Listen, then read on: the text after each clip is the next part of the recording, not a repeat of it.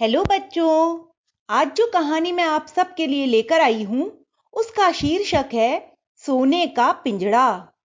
एक शहर में कपड़ों का एक बहुत बड़ा व्यापारी था।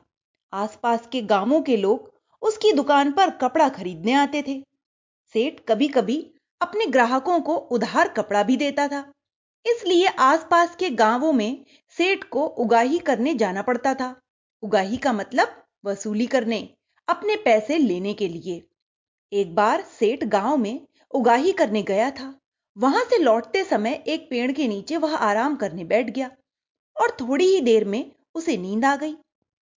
जब वह नींद से जागा तो उसने अपने आसपास तोतों का एक समूह देखा। हरे रंग, लाल चोंच और गले पर काली पट्टी वाले तोतों को देखकर सेठ ने सोचा, कितने सुंदर हैं ये तोते। एक दो तोतों को साथ ले जाऊँ तो परिवार के लोग बहुत खुश होंगे। यह सोचकर सेठ ने अपना गमछा तोतों के झुंड पर फेंका और एक तोता पकड़ ही लिया। इस तोते को सेठ अपने घर ले गया।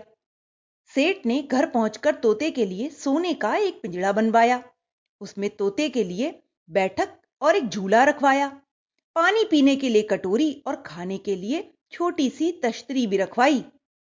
तोता सोने के पिंजड़े में रहने लगा। उसे अमरूद, मिर्च आदि मनपसंद वस्तुएँ खाने को दी जाने लगी। घर के बच्चे तथा सेठ तोते से बातें भी करते। तोता थोड़ा थोड़ा बोलना भी सीख गया। तोते के साथ बातें करने में सबको बड़ा आनंद आने लगा। दूसरी बार जब सेठ उगाही करने के लिए निकला तो उसने तोते से कहा, तोते राम, मैं उगाही करने जा रहा हूँ। लौटते समय मैं तेरे माता पिता व सगे संबंधियों से मिलूँगा। तुझे उनके लिए कोई संदेश भेजना हो तो बता दे। तोते ने कहा, सेठ जी, उन सबसे कहना, तोता भूखा नहीं है, तोता प्यासा नहीं है, तोता सोने के पिंजड़े के अंदर आनंद से रह रहा है।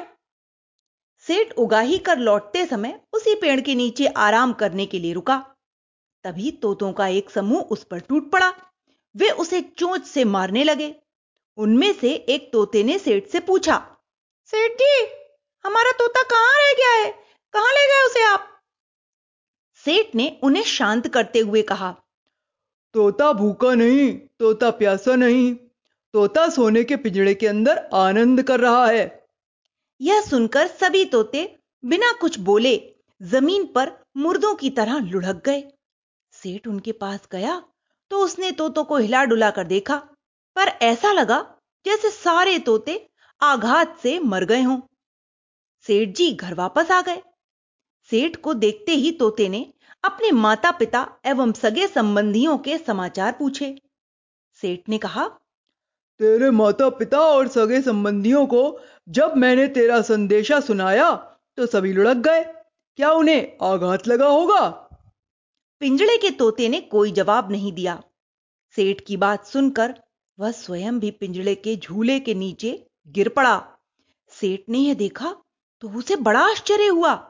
उसने पिंजड़े का दरवाज़ा खोला और तोते को हिला डुलाकर देखने लगा।